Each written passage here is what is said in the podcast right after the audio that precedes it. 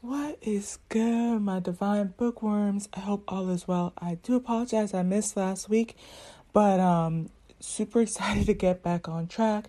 We are on the 22nd chapter of How Rich People Think. You all already know one of my favorite authors, Steve Siebold, with the subtitle Turn Your Ambition into Action.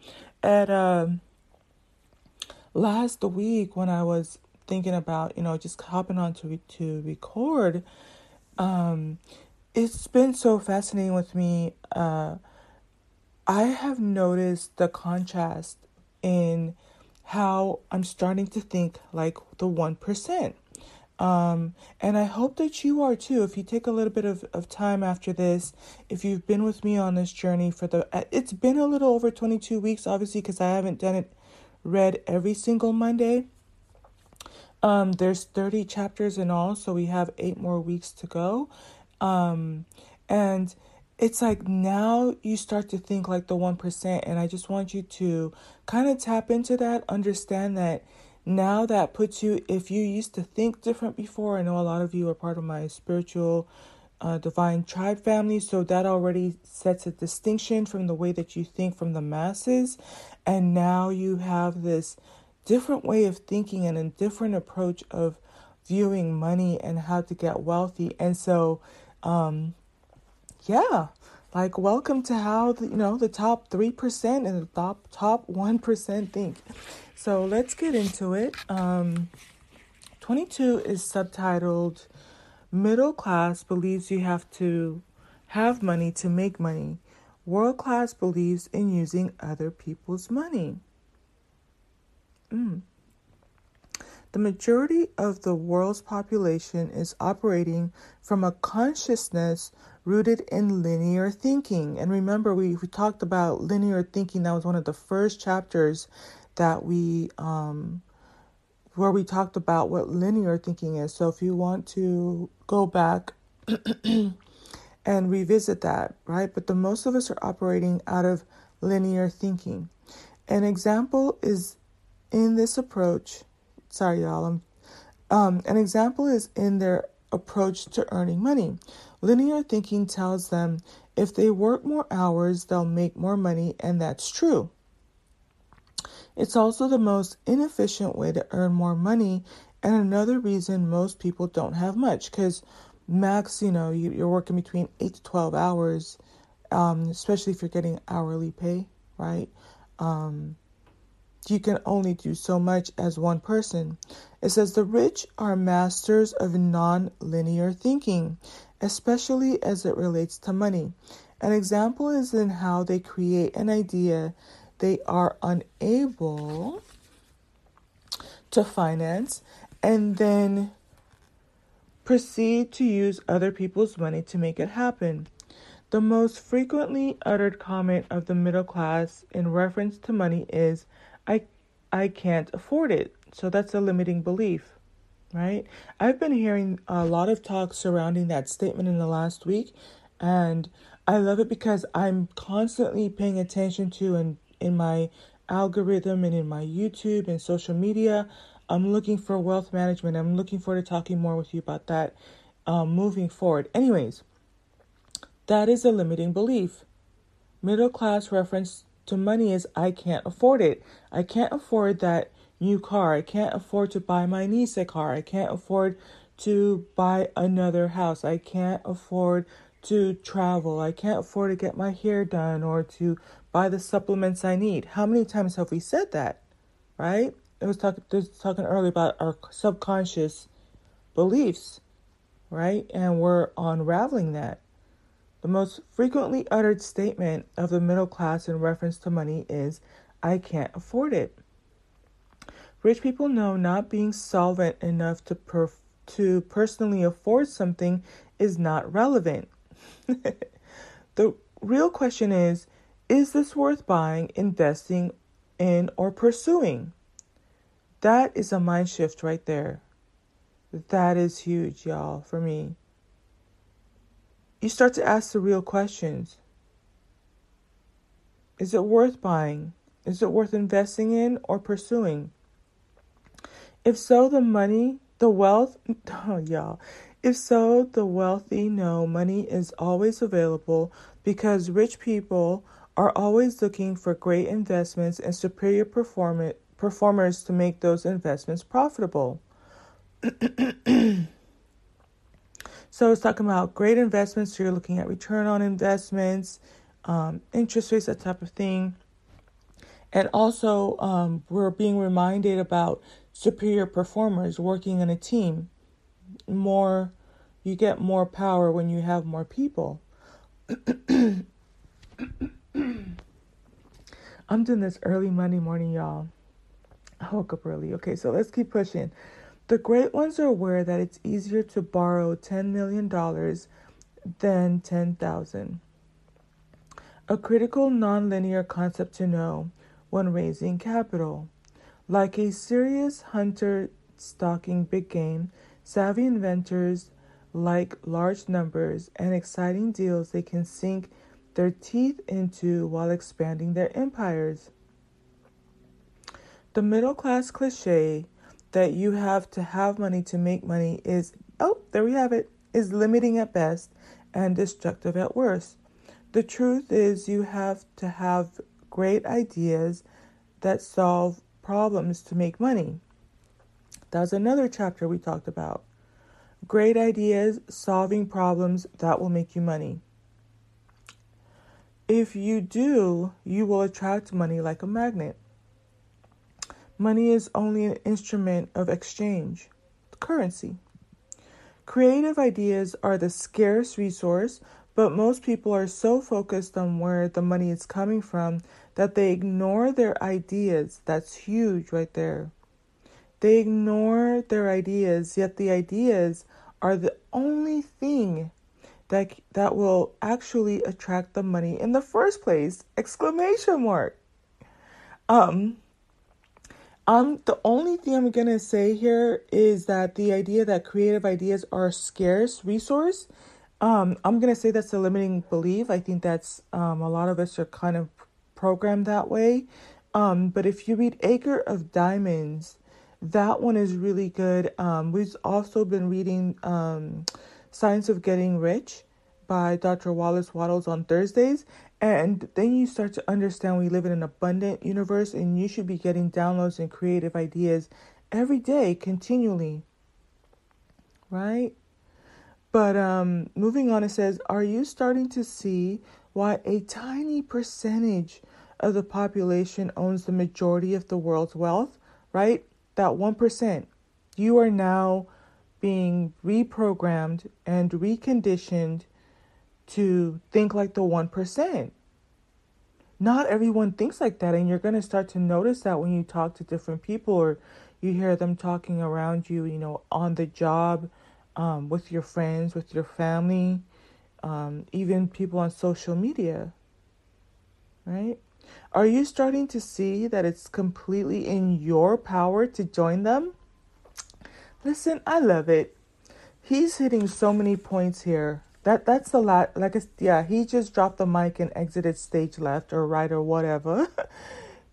Are you starting to see that it's completely in your power to join them? Like this, just this tiny reading right here has left us with so many reinforcing um, uh, statements and maxims. Right? Maxims are like guiding guidelines you have the decision to, to join them. It's in your power to join them. And I was uh, talking about this in one of my kind of like diary posts. uh, I think it was the last one I did.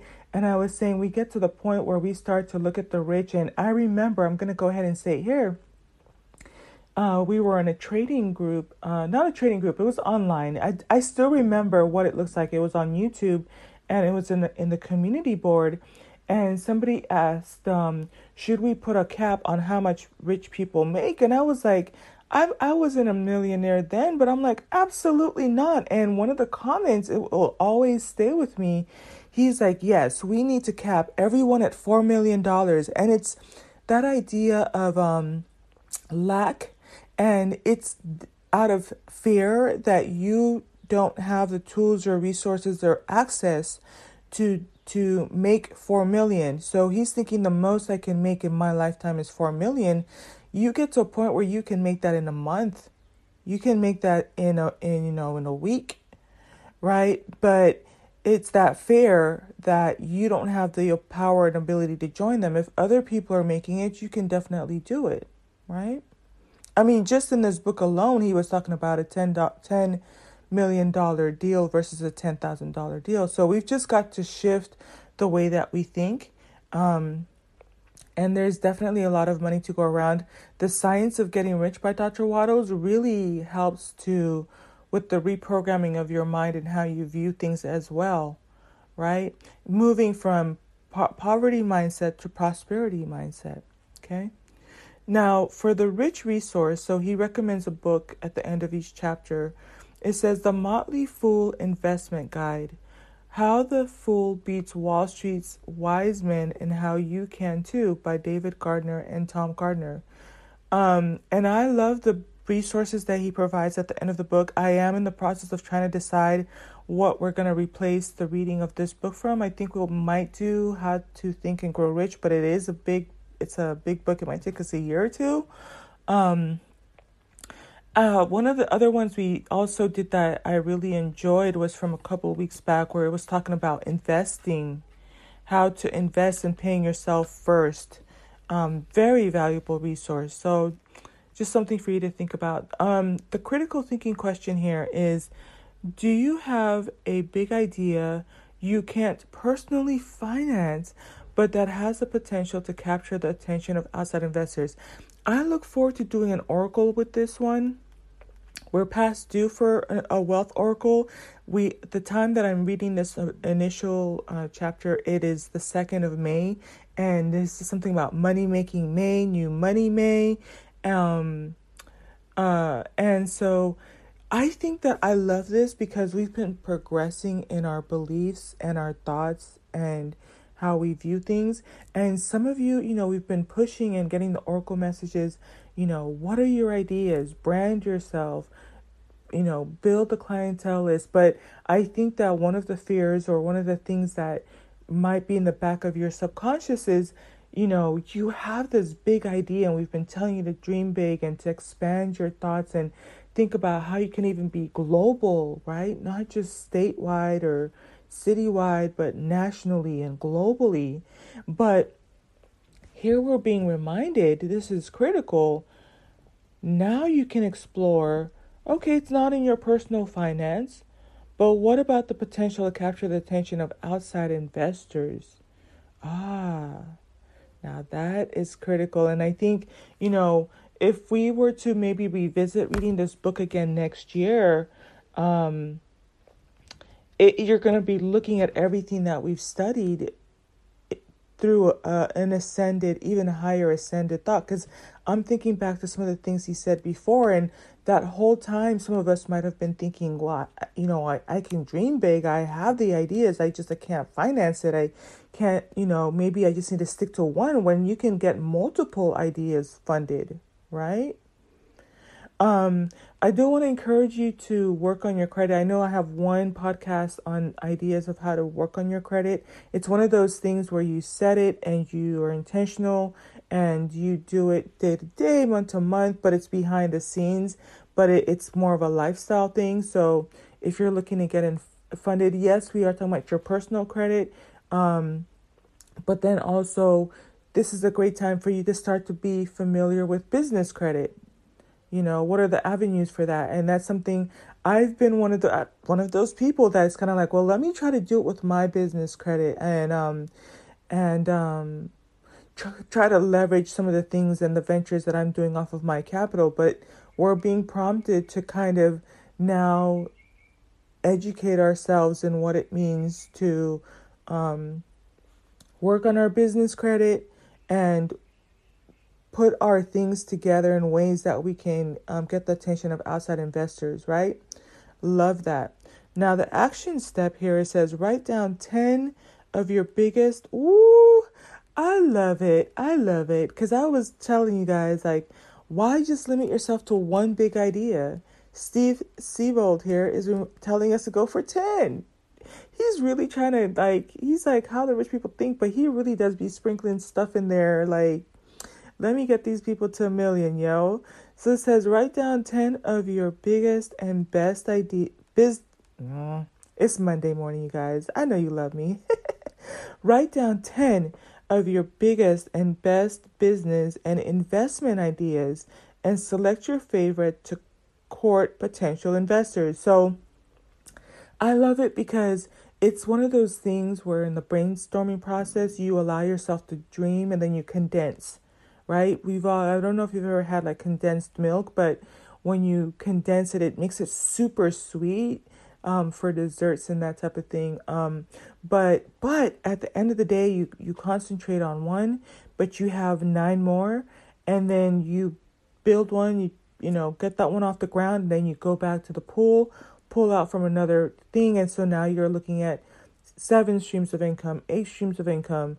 Bible says you should have seven, yes, eight streams of income. It does say that. It says you should have seven, yes, eight streams of income. I, I know the world tells us um, seven streams, but if for those of you who are into scripture, it says you should have even eight. So I just think there's another, I think there's a book actually written on that. Um, kind of writing off of what what's in that, but um, I love that. So let's just keep that short. I kind of low key, um, thinking if I should hit the, you know, go to the gym, or just go later today, but um, the weather's kind of okay. And I woke up early, so I just wanted to share that with you. Have a powerful, upbeat, and productive Monday. Um, for those of you who are listening to this within the next 48 hours or even the month of May 2022, um, let's make this money. Um, and um, I'm rooting for you on this side. Um, we are 22 steps, 22 degrees closer to thinking how rich people think. I know it's made an, a difference and an impact on my life. I can reflect and think to how much we've transformed our minds, and it, it it wasn't like we got hit over the head. It was just little small incremental thought processes every week and little assignments and little things that got our mind, you know, turning um, to to view things differently and um, starting to realize when I hear different people, it's like, or even when I'm processing my thoughts, is it a limiting belief? How can I expand? How can I be creative? And um, how can I have non-linear thoughts about how to make money and how much money I can make and stuff like that. So be blessed. Sending you love, light, um, the currency of money making vibes. All right. Bye.